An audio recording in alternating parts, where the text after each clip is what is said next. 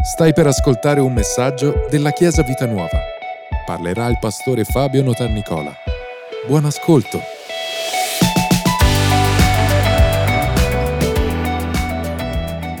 Questa mattina voglio proseguire un, insegnam- un insegnamento, una predicazione che abbiamo iniziato qualche domenica fa, poi abbiamo avuto ospiti, abbiamo avuto altre cose.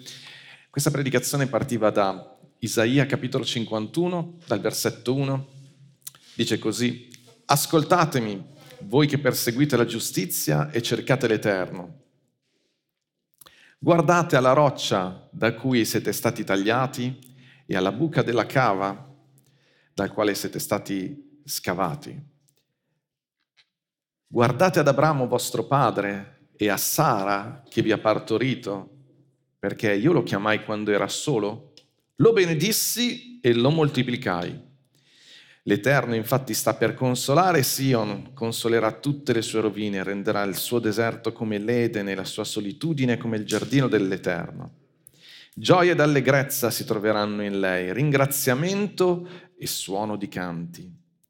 Prestami attenzione, o oh popolo mio, ascoltami, o oh mia nazione, perché da me procederà la legge e stabilirò il mio diritto come luce dei popoli all'inizio, alla fine di, questo, di questi versetti c'è proprio questa, questa esortazione ad ascoltare, prestare attenzione. Ieri Antonio Amico ha fatto una bellissima predicazione sulla, sull'ascolto, è stato veramente straordinario come è riuscito, vabbè lui è un grandissimo comunicatore, come è riuscito a trasmettere questo, il senso di queste parole, bellissime, il, il valore dell'ascolto.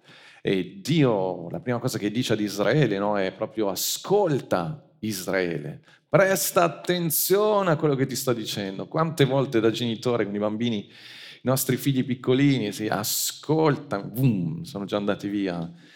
Ascolta, guarda che ascolta quello che ti sto dicendo, presta attenzione. E Dio guarda te eh, tutte le mattine la stessa scena. Ascoltami, Vicky, ascolta prima di andare a fare colazione, ascolta, prestami attenzione. E poi, anche a voi, eh, non solo a Vicky. E poi dice, perché poi dice, voi che perseguite la giustizia, voi che siete lì sempre a lamentarvi che le cose non vanno come vorrei, ascolta, invece di lamentarti, ascolta, voi che cercate l'Eterno, voi che volete vivere con la presenza di Dio, la presenza di Dio è frutto dell'ascolto, ascolta, ascolta attentamente, ascoltami. E poi dice, guardate ad Abramo, guarda ad Abramo. Scusate, ho saltato un pezzetto. Prima dice, guardate alla roccia da cui siete stati tagliati e alla buca della cava da cui siete stati cavati. Cioè, guarda la tua origine spirituale è bello perché poi parla di Abramo, non parla di Adamo ed Eva. Adamo ed Eva poi c'è stata la caduta nel, nel, nel, nel giardino dell'Eden. Quindi dice, guarda da dove arrivi, guarda, guarda il tuo DNA, guarda il tuo pedigree, guarda, guarda, fai attenzione perché sei troppo distratto, ci distraiamo troppo dalle, dalle, dai problemi, dalle situazioni. Guarda chi sei. E poi dice una cosa bellissima, guardate ad Abramo vostro padre e a Sara che vi ha partorito? Perché, e questa era la prima cosa di cui abbiamo parlato quando abbiamo presentato Elisabeth, perché lo chiamai quando era solo. Vi ricordate tutta la predicazione sul nome, il valore di dare un nome? Ditemi di sì perché se mi viene l'esaurimento. Dare un nome a qualcuno, avete ascoltato quella predicazione? Ok. Quindi dare un nome significa togliere dall'anonimato, vuol dire che mi prendo un impegno con te, chi di voi ha avuto figli, no? Discussione, che nome diamo a nostra figlia, a nostra prima figlia? Alice è stato facile, era, era quello, avevamo deciso, o Alice o uh, Irene, no, uh, Sofia, e poi ha vinto Alice. E poi Federica, Federica, se è un maschio lo chiamiamo Federico, è una femmina.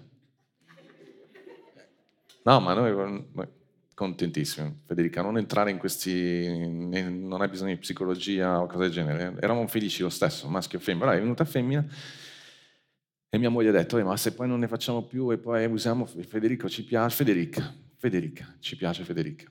E poi è arrivato Davide. Quando tu dai un nome, sapete, vi ho detto, no? quando tempo fa, quando un nome sconosciuto, NN, voleva dire eh, che, che, non avevi un nome, che il papà e la mamma non si erano presi la, la, la responsabilità di avere una relazione, di custodire, di allevare il proprio figlio. Dio ti dice, quando eri solo, io ti ho chiamato per nome, io mi, preso, mi, sono preso un impegno con te di essere tuo padre, di prendermi cura di te e di, um, e di essere sempre al tuo fianco. Quindi questa parola ci sta dicendo ascolta, ricordati sempre davanti alle situazioni difficili della vita che c'è tuo papà che ti ha dato un nome e che ti, ti, si è preso l'impegno di seguirti ovunque andrai e di aiutarti a realizzare quello che ha messo nel tuo cuore e di essere tuo padre, nel bene e nel male, in qualunque cosa è lì. Non ti ho abbandonato. E oggi proseguiamo perché dice, perché io l'ho chiamato quando era solo, lo benedissi e poi lo moltiplicai. Oggi ci soffermiamo su questa parola, lo benedissi. Guardate, Dio non soltanto ci dà un nome, ma ha, non solo ha chiamato Abramo, ma lo ha benedetto. Lo ha benedetto. È una parola importantissima. Cosa significa benedire? La definizione più efficace di benedizione è il favore di Dio espresso sulla tua vita. È il favore di Dio espresso sulla tua vita, è il vantaggio di Dio, proprio la, la, la, eh, è tutto ciò che è la potenza di Dio che viene riversata su di te. Vedete, Dio non ha detto ad Abramo, io ti ho dato delle cose, ma io ti ho benedetto. La benedizione non, è, non sono cose materiali, non è una eredità materiale, ma è la capacità che Dio ti dà, la benedizione di poter mettere in mano a qualunque cosa e realizzarla. La benedizione è il vantaggio di Dio. Noi non siamo abituati molto a dare dare peso alle parole, perché siamo una società dello scritto, quindi devi andare dal notaio, devi fare le cose scritte, perché se non è scritto io non ci credo, ti devi impegnare, devi... ma dal punto di vista di Dio la sua parola è patto, la sua parola è più che sufficiente, è una stretta di mano e siamo così, è, è, è stabilito, è così. E la parola di Dio quando viene addirittura nell'Antico Testamento, la benedizione era così importante, la benedizione del padre che benediva il proprio figlio era così importante che i figli lottavano pur di avere la benedizione del primogenito, perché era la benedizione speciale. Vi ricordate tutta la storia di Abramo? Poi c'è Isacco, Giacobbe, Giacobbe ha fatto di tutto con la madre e tutti i sotterfugi pur di avere quella benedizione, perché quella benedizione era la certezza, la garanzia che la sua vita sarebbe stata un successo. Loro guardavano la cosa solo da quel punto di vista, ma per noi spiritualmente significa la benedizione di Dio è tutto ciò di cui ho bisogno per poter vincere in questo mondo, è tutto ciò di cui ho bisogno per vincere il peccato, è tutto ciò di cui ho bisogno per superare ogni situazione e raggiungere la meta che Dio ha posto davanti a me. La benedizione di Dio è ciò che mi interessa, benedici la mia vita. Questa era, era la lotta che c'è stata proprio l'uomo nell'Antico Testamento proprio erano decisi, determinati, erano, avevano capito l'importanza di quella benedizione. C'era la primogenitura, ma c'era la benedizione. E noi molte volte non ci prestiamo attenzione. E invece qua dice, ascolta, tu sei benedetto. Su di te c'è la benedizione di Dio, c'è la mano di Dio, c'è lo spirito di Dio, c'è lo stesso spirito di Abramo e Sara, c'è la capacità di portare a compimento cose soprannaturali. Ascoltami, tu sei benedetto. Il conto corrente ti dice di no, ma tu sei benedetto. Il tuo corpo ti dà segnali strani, tu sei benedetto e la tua mente ti ricorda le cose del passato, le, le, le, sconfitte, tu sei benedetto. E le persone intorno a te e la tua mente ti ricorda cosa ti ha detto la maestra che ti diceva che è intelligente ma non si impegna abbastanza. Quanti di voi avevate questo? Tutti noi avevamo questo. Gli altri erano o secchioni o proprio non c'era niente da fare, ok? Era una, una frase fatta, ma tu sei benedetto, tu sei benedetto. Non mi interessa quello che il mondo dice, non mi interessa quello che hai letto su Facebook, non mi interessa quello che gli altri altri hanno, gli altri sono benedetti, sono, stanno avendo successo e tu no. No, tu sei benedetto. Se tu afferri questa verità, cosa, a volte ai leader dico di fare questo esercizio, cosa faresti se sapessi che avrà successo? A cosa inizieresti a fare se tu avessi la certezza che quella cosa avrà successo nella tua vita? E perché non la stai facendo? Perché hai paura. Si può fare così in chiesa. Mia moglie non ha guardato. Hai paura, non c'è neanche la diretta. Non state registrando. Eh? Cosa ho fatto? Non ho fatto niente. Ho detto, hai paura. Più o meno la stessa cosa. hai paura. Hai paura. Abbiamo paura perché non abbiamo capito che siamo benedetti. E Dio ti dice, ascolta, Adriano, ascolta. Diteglielo tutti, Adriano, ascolta. Perché siamo benedetti, perché noi siamo, così almeno se lo ricorda, siamo benedetti, perché noi usciamo di casa, la prima cosa che ti succede è lo sapevo, lo sapevo, è una giornata nata male, nata storta. No, tu sei benedetto. Non dipendi dalle circostanze, non dipendi da quello che succede, da se, se succede qualcosa, se ti hanno messo un like, se ti hanno messo, tu sei benedetto comunque e in ogni caso. E quando le cose si fanno difficili, devi avere quella, quell'atteggiamento di dire, e mo voglio vedere Dio come fa a risolverla. Adesso voglio vedere la benedizione di Dio come si manifesterà, perché io comunque sono stato chiamato quando ero solo, conosco la solitudine, conosco cosa vuol dire essere disperati, conosco cosa vuol dire sentire quella sensazione di non avere nessuno che si prende cura di noi, ma ho sentito chiamare il mio nome qualcuno mi ha chiamato per nome, oh, mi ha riconosciuto e ho capito che c'era qualcuno che aveva una relazione speciale con me e ho capito che questo qualcuno è la persona più importante del mondo, nell'universo, è Dio. E Dio non solo mi ha chiamato, perché attenzione, noi abbiamo paura di questa cosa, che Dio vede tutto quello che noi facciamo, quindi mi chiama per punirmi, mi chiama per riprendermi. No, ti ha chiamato e ti ha benedetto, ha iniziato a dire cose belle sulla tua vita e tu le devi ascoltare. Chi stai ascoltando? Anni fa abbiamo fatto questa predicazione. Quale voce sto ascoltando? Chi sta parlando la mia vita? Quale voce sta? Che dialogo interiore ho? Oggi si dice, eh, non mi viene la parola però, perché io non la uso mai. Che narrazione sto seguendo nella mia vita? Eh, per darmi un po' di intono del 2020.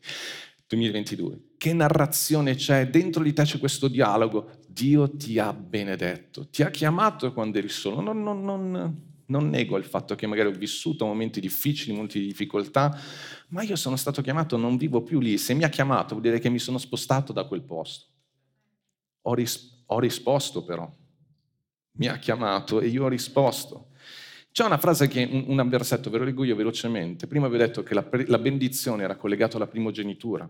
Però Ebrei 12, versetto 22 dice una cosa interessante, dice voi vi siete accostati al monte, al monte Sione, alla città del Dio vivente, che è la Gerusalemme celeste, a miriadi di angeli, all'assemblea universale e alla chiesa dei primogeniti. Sapete cosa vuol dire questo?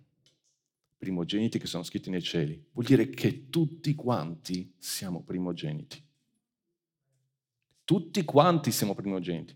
Lo so che chi ha più figli, io stesso, noi eravamo in tre, mia sorella, mio fratello, io, fai fatica a capire che i tuoi genitori ti amano comunque, indistintamente, nello stesso modo. Ci sono delle cose che ci insegnano, è stata una discussione a tavola perché mia figlia studia scienze umane, quindi devo stare attento come parla, psicologia, queste cose qua. Gli hanno insegnato che a un certo punto un genitore si identifica con uno dei figli. E quindi, come dire, come dire, quello è quello preferito. E in quei momenti mi trovo in difficoltà perché io insegno il rispetto per gli insegnanti, però gli ho dovuto dire, guarda che non tutto quello che ti insegnano ci devi proprio credere a tutto se ti fanno una domanda gli rispondi correttamente, però eh, non per forza dobbiamo crederci. Cioè io amo le mie figlie e mio figlio Davide come se fossero unici, come se avessi solo loro, ciascuno indistintamente. Federica, ascolta. Che poi lei è la seconda, la seconda è sempre quella, la prima è perché è la prima, l'ultimo perché è l'ultimo, e la seconda, eh, ti vogliamo bene lo stesso, come se fossi tu da solo. Ci siamo? Tutto questo per parlare a Federica. Pensate un po'. e per risparmiare sempre sulla psicoterapia che eventualmente dovrebbe fare. Valeria, scusami se io faccio queste battute, però mi puoi capire. Isaia dice di guardare ad Abramo che è il nostro esempio, la nostra matrice per capire come ricevere questa benedizione e prima ancora in cosa consiste questa benedizione. Ci sono due parole che voglio insegnarvi, due espressioni. La prima è la giustizia di Dio e l'altra è la giustizia della fede. Perché vi parlo di questo? Perché quando noi guardiamo ad Abramo, guardiamo un uomo che ha creduto a Dio e questo gli fu messo in conto di giustizia, viene detto. Quando Isaia ci dice guardate ad Abramo, perché dobbiamo imparare qualcosa da Abramo e Sara, in realtà sono tutte e due, e dobbiamo imparare che cosa? Come lui ha ricevuto questa, questa benedizione, che nel gergo del Nuovo Testamento, nel gergo di Paolo, diventa come lui ha, è stato giusto agli occhi di Dio. La giustizia equivale nell'Antico Testamento a ricevere, essere nella posizione giusta per ricevere la benedizione. Quando Paolo riporta la storia di Abramo, lo fa appunto per spiegare questo concetto. Giustizia di Dio, ditelo insieme a me, giustizia di Dio. Seconda Corinzi 5, versetto 21 dice che noi in Cristo Gesù siamo diventati la giustizia di Dio, siamo nella posizione giusta abbiamo il diritto di ricevere ogni benedizione perché siamo la giustizia di Dio. Romani 3, versetto 21-24, ve lo leggo io, dicono così. Ma ora, indipendentemente dalla legge, è stata manifestata la giustizia di Dio, alla quale rendono testimonianza la legge e i profeti, cioè la giustizia di Dio mediante la fede in Gesù Cristo, verso tutti e soprattutto coloro che credono, perché non c'è distinzione, perché tutti hanno peccato e sono privi della gloria di Dio, ma sono giu- gratuitamente giustificati per la sua grazia, mediante la redenzione che è in Cristo Gesù.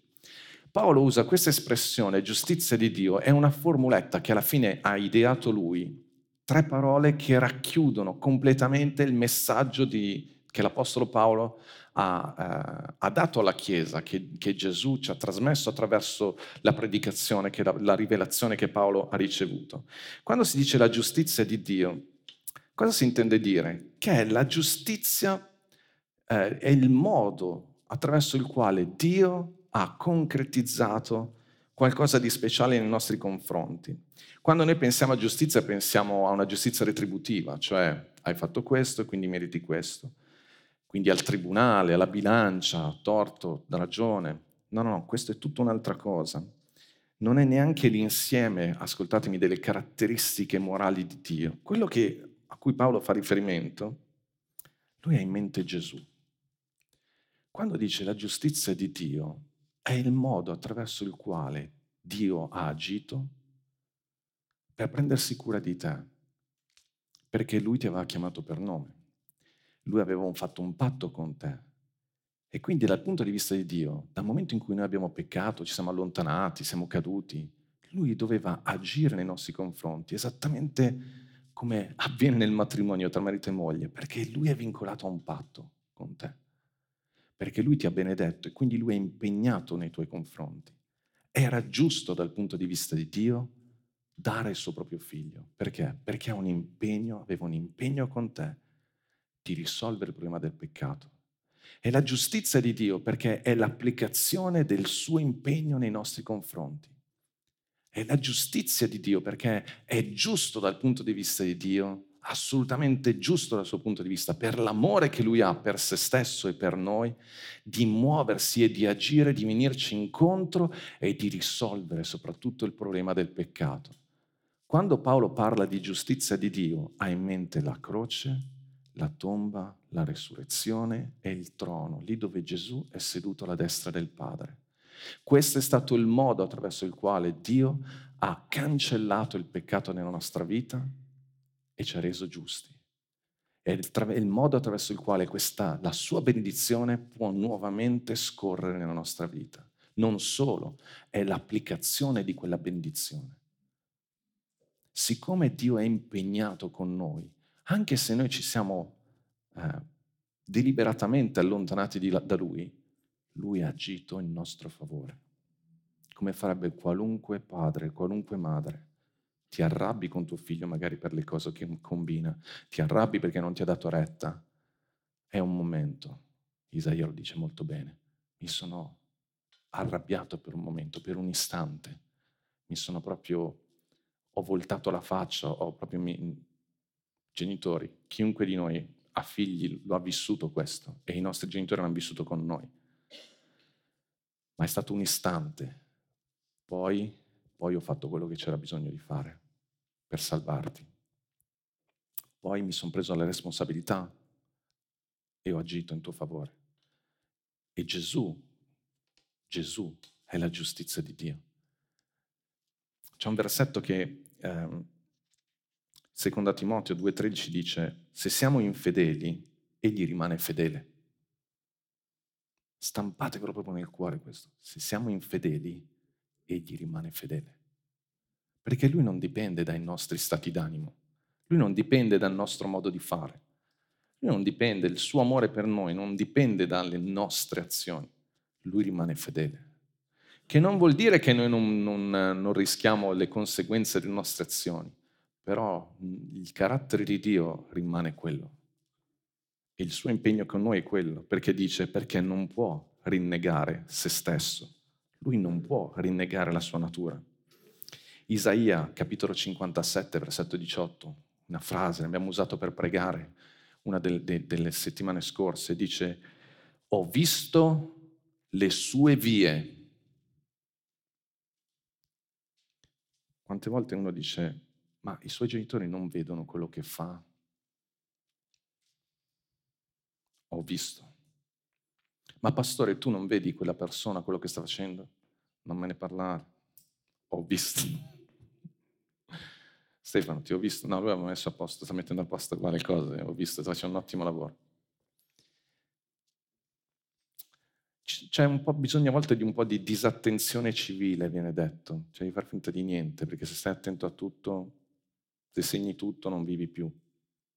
Una volta racconto intanto questo aneddoto, raccontato anche ieri, una volta ero in metropolitana, anni fa, avevo uno studio stampato su un foglio A4 a, 5 il mio, il mio, quaderno, poi stampato tutto bene, ai tempi si stampava tutto, non c'era il tablet, quindi mi portavo questo quaderno perché facevo mezz'ora di metropolitana e quindi ne approfittavo per leggere la parola.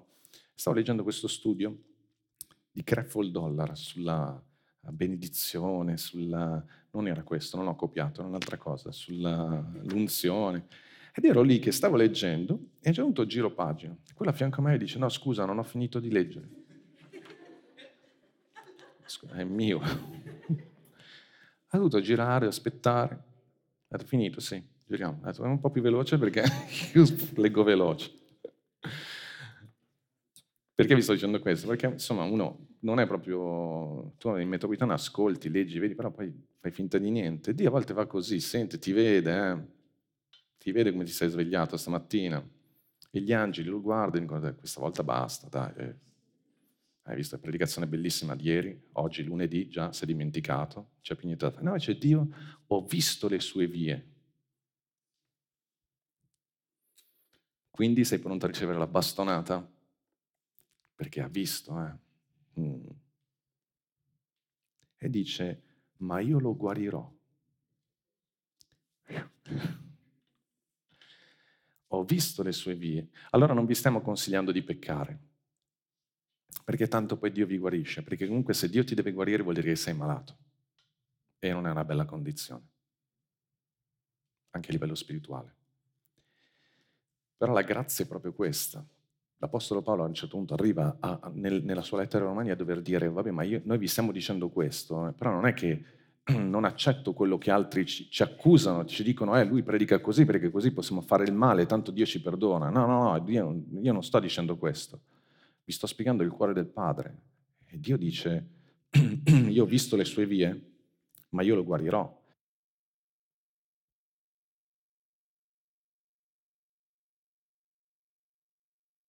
Lo guiderò e ridarò le mie consolazioni a lui e ai suoi che sono afflitti. Ogni volta che ci allontaniamo da Dio c'è un'afflizione. Quante volte soffriamo perché ce la siamo cercata noi però nello stesso tempo la bella notizia è che Dio ti guarda e dice io sono con te. E se tu accetti, immediatamente possiamo ricostruire la nostra relazione. È giustizia perché è il giusto modo di agire di Dio in considerazione non di una norma di rettitudine, ma in considerazione del concreto rapporto che esiste tra i partner. Perché ve l'ho detto questa definizione? Perché è proprio ciò che dovremmo vivere anche nel matrimonio. Nel matrimonio, se la tua relazione nel matrimonio si basa su una prestazione di Uh, lui ha fatto così, allora merita questo, lei ha fatto così, allora mi comporto così, ma lui mi ha comportato male, allora io gliela faccio pagare, non hai capito niente. Il matrimonio è un patto esattamente come il nostro patto con Dio. E io mi comporto con mia moglie perché la amo e mostro il mio amore, anche se lei si comporta sempre bene, non capisco, ribaltiamo, lei si comporta come me perché è un patto, non può essere nel matrimonio. Certamente c'è anche un aspetto di non puoi tirare troppo la corda, nel senso che noi siamo uomini, Dio è Dio, gli uomini a un certo punto hanno dei limiti, va bene? Però il punto è che il matrimonio non si basa su un contratto per cui di prestazioni corrispettive, ma sul patto per cui l'altro, anche se vive un periodo difficile, io per amore di, del, dell'altra persona, per amore di Dio e dell'impegno che ho con, con me stesso, per l'onore, il rispetto del mio impegno stretto nel matrimonio, io continuo ad amare. E Dio è questo che ci vuole insegnare. Però vi ho detto che è giustizia di Dio. C'è questo aspetto di Dio. Cosa vuol dire questa parola di Dio? Che è un genitivo, si dice, no? di specificazione, ma intende dire è un genitivo, viene detto d'autore cioè indica chi è l'autore di questa giustizia. Io per esempio potrei prendere un quadro e dire questo è un quadro di Picasso, però magari adesso Picasso non c'è più, è proprietà di una, il proprietario forse è una galleria, però diciamo di Picasso per dire che è lui l'autore. Ci state arrivando? No, dico a tutto, è giustizia di Dio, non lo fai tu. È Dio l'autore di questa benedizione. È Dio l'autore della tua salvezza. È Dio l'autore del nuovo abito che abbiamo per stare davanti a Dio. È l'autore è Dio. Tu sei una nuova creatura. Sei figlio di Dio e Dio è l'autore, la giustizia di Dio. Wow. Quando in 2 Corinzi 5 dice appunto che noi siamo la giustizia di Dio non soltanto perché abbiamo un qualcosa che è suo, che ci è stato dato, no, no, è proprio l'autore, è il mio autore, c'è la firma di Dio su di me. Wow, la giustizia di Dio. Però vi ho detto anche che Paolo usa un'altra espressione che è la, la giustizia della fede. Perché questo della fede? In questo caso questo genitivo della fede indica il modo attraverso il quale tu puoi ricevere questa giustizia. È lo stesso messaggio, è visto solo da un altro punto di vista. E qui si ritorna alla storia di Abramo e Sara. E voglio leggervi, stiamo andando verso la conclusione, questi versetti, siamo proprio in, in Romani, Romani 4, versetto 13 dice, la promessa di essere erede del mondo non fu fatta ad Abramo e alla sua progenie mediante la legge, ma attraverso la giustizia della fede. Cioè questo, tutto quello che Dio mi, mi sta dando, come lo ricevo? È giustizia di Dio, lui è l'autore, ma è la giustizia della fede perché è solo attraverso la fede che lo posso ricevere. Infatti versetto 16 dice, perciò l'eredità è per fede, in tal modo essa è per grazia il versetto 18, parlando di Abramo, dice, egli, sperando contro ogni speranza, credette per diventare padre di molte nazioni secondo ciò che gli era stato detto, così sarà la tua progenie. E non essendo affatto debole nella fede, non riguardò al suo corpo già reso morto, ma avendo egli quasi cent'anni, né al grembo già morto di Sara, neppure dubitò per incredulità riguardo alla promessa di Dio, ma fu fortificato nella fede e diede gloria a Dio, pienamente convinto che ciò che egli aveva promesso era anche potente da farlo. Perciò anche questo gli fu imputato a giustizia. Qual è stato il modo attraverso il quale Abramo ha ricevuto? Semplicemente credendo. Ha ascoltato, poi lui si è messo in viaggio, ha fatto tutto quello che Dio gli ha detto di fare, ha sbagliato, è stato ripreso, ha cambiato, si è, si è ravveduto, tante cose. Ma oggi tutta la tua storia con Dio può iniziare da qua e deve iniziare da qua. Ho ascoltato e ho creduto. Ho ascoltato e ho creduto. È il combattimento che ci sarà da qui a, a, a quando ci sarà l'adempimento di tutto quello che stai credendo, è semplicemente rimanere continuamente concentrati sulla promessa, continuamente concentrati su quello che Dio ti ha detto, al di là delle circostanze. Qui dice che Abramo non continuò a guardare il suo corpo, lui era già anziano, non ha guardato, non ha guardato alle impossibilità, non ha continuato a guardare a tutte le cose che a volte facciamo noi, sono fatto così, ecco, visto, ho risposto sempre allo stesso modo, sempre gli stessi pensieri, ha smesso di guardare queste cose, si è concentrato sulla parola di Dio su quello che Dio ha dichiarato, perché è la giustizia di Dio ed è la giustizia della fede, è qualcosa che ricevo per fede, io sono benedetto, non mi interessa tutto tutto il resto, sto concentrato su questo e sulla parola di Dio e su quello che Dio ha promesso nella sua parola. Ed è straordinario perché è un continuo, versetto 11, ebrei, scusate, ebrei 11, versetto 11, che racconta la stessa storia, ci parla di Sara, vi ricordate? Dice guardate ad Abramo e guardate a Sara. Quindi guardiamo un attimo anche Sara. Dice, per fede anche Sara stessa, benché avesse oltrepassato l'età, ricevette forza per concepire il seme e partorì perché ritenne fedele colui che aveva fatto la promessa. Alleluia. Sara è un'immagine straordinaria perché Abramo ha ascoltato, però ci dice anche che Sara, la loro promessa era avere un figlio. Sara aveva già oltrepassato l'età, era già in menopausa, non poteva avere figli nel naturale, loro avevano già capito queste cose, non c'era tutta la, la scienza e la conoscenza di oggi, ma sapevano queste cose. Sara ha concepito dentro di sé, ha proprio, è riuscita, al di là delle circostanze e delle situazioni, a fare in modo che ciò che era spirituale e soprannaturale potesse venire fuori dalla sua vita. E il messaggio che io sento forte per questo, questa giornata, per noi, è proprio questo al di là di tutti i tuoi limiti e al di là delle tue motivazioni naturali che per quali puoi dire ma Dio non può fare questo attraverso di me, vedi oh, mi è successo questo, quest'altro, questo problema, questa situazione, io ho un desiderio ma sembra quasi impossibile che Dio lo possa realizzare. Dio ti sta dicendo c'è qualcosa di soprannaturale che io voglio realizzare attraverso di te, al di là di quello che tu stai vedendo.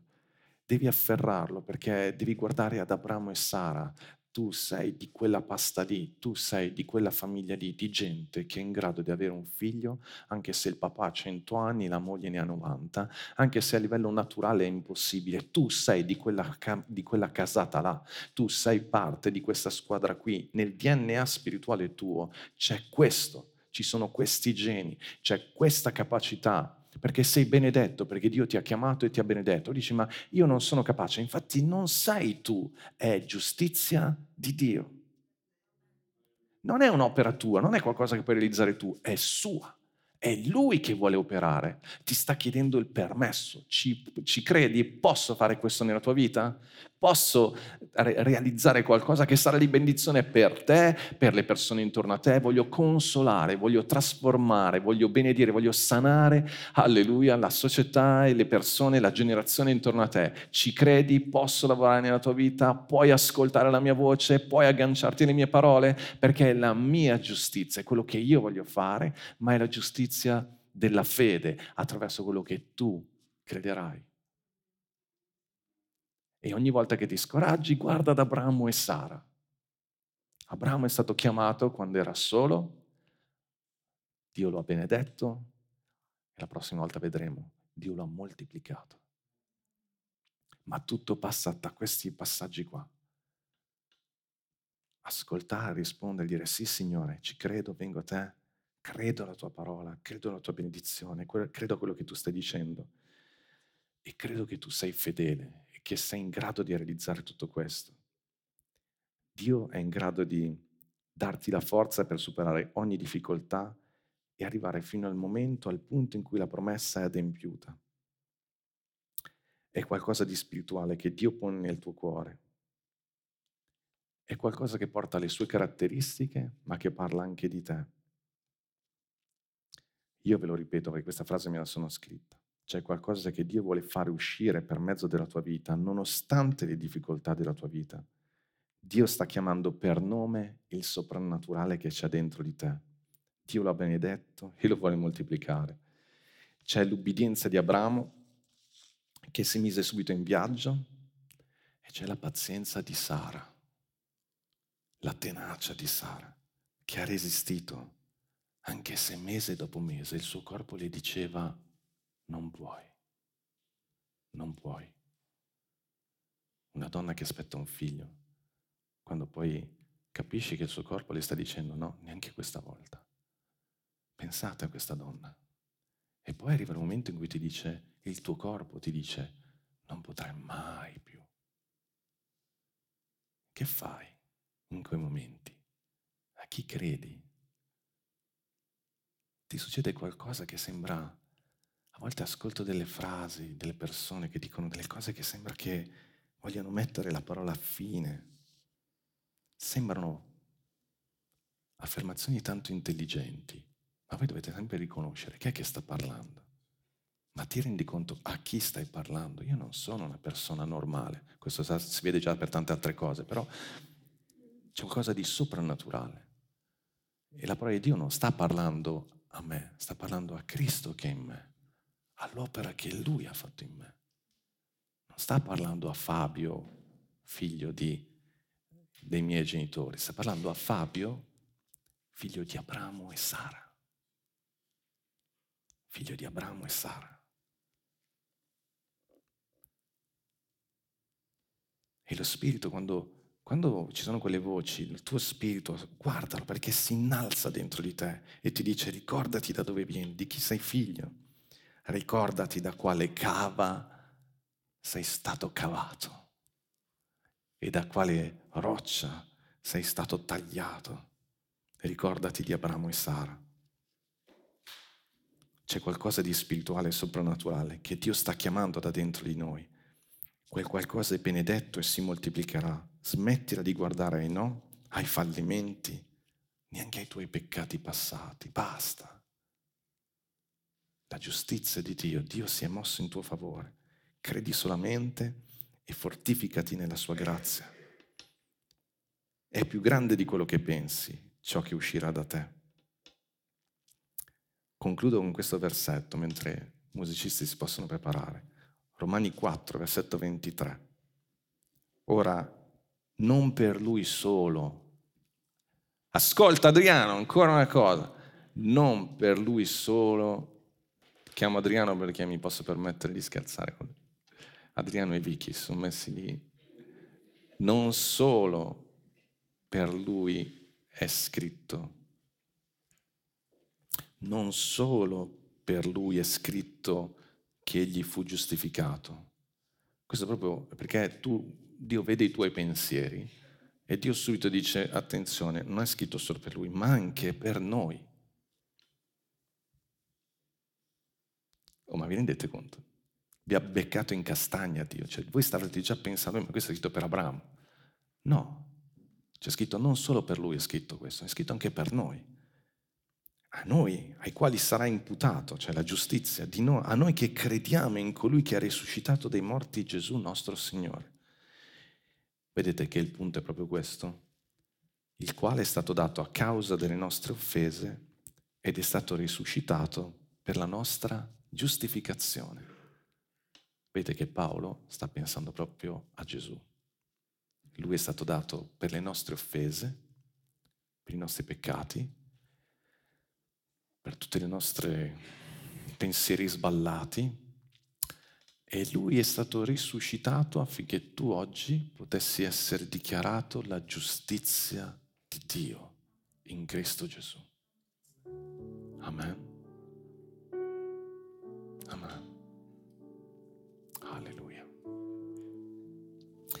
Ascolta Israele, ascolta Chiesa Vita Nuova. Io ti ho chiamato quando eri solo ti ho benedetto e ti ho moltiplicato. Vi ripeto, so che io sono cresciuto in una famiglia, non sono mai stato solo, non sono mai stato abbandonato, non posso raccontare una storia di abbandono, magari alcune persone so, conosco la storia di alcuni di noi, hanno vissuto situazioni molto più drammatiche, magari si identificano ancora di più di questo, ma non sta parlando soltanto da quel punto di vista io ero solo nella mia solitudine di adolescente, ero da solo nella mia incapacità di capirmi, ero da solo nei miei peccati, ero da solo nella mia lontananza spirituale da Dio. Questo riguarda tutti, tutti ci possiamo identificare in questo. E Dio mi ha chiamato quando ero solo, non per i miei valori, non i valori inteso non perché io fossi chissà chi, uno potrebbe essere anche presidente della Repubblica e sentirsi essere solo uno potrebbe essere il più grande imprenditore ed essere solo. Uno potrebbe essere in mezzo a una chiesa come questa, proprio in questo momento, e, e comunque spiritualmente essere solo. Ecco, Dio ti sta dicendo, io ti ho chiamato quando eri solo. Ti ho benedetto e ti ho moltiplicato. Amen. Grazie per averci ascoltato. Rimani aggiornato attraverso i nostri canali social ci trovi su Facebook, Instagram, Spotify e sul sito www.chiesavitanuova.org.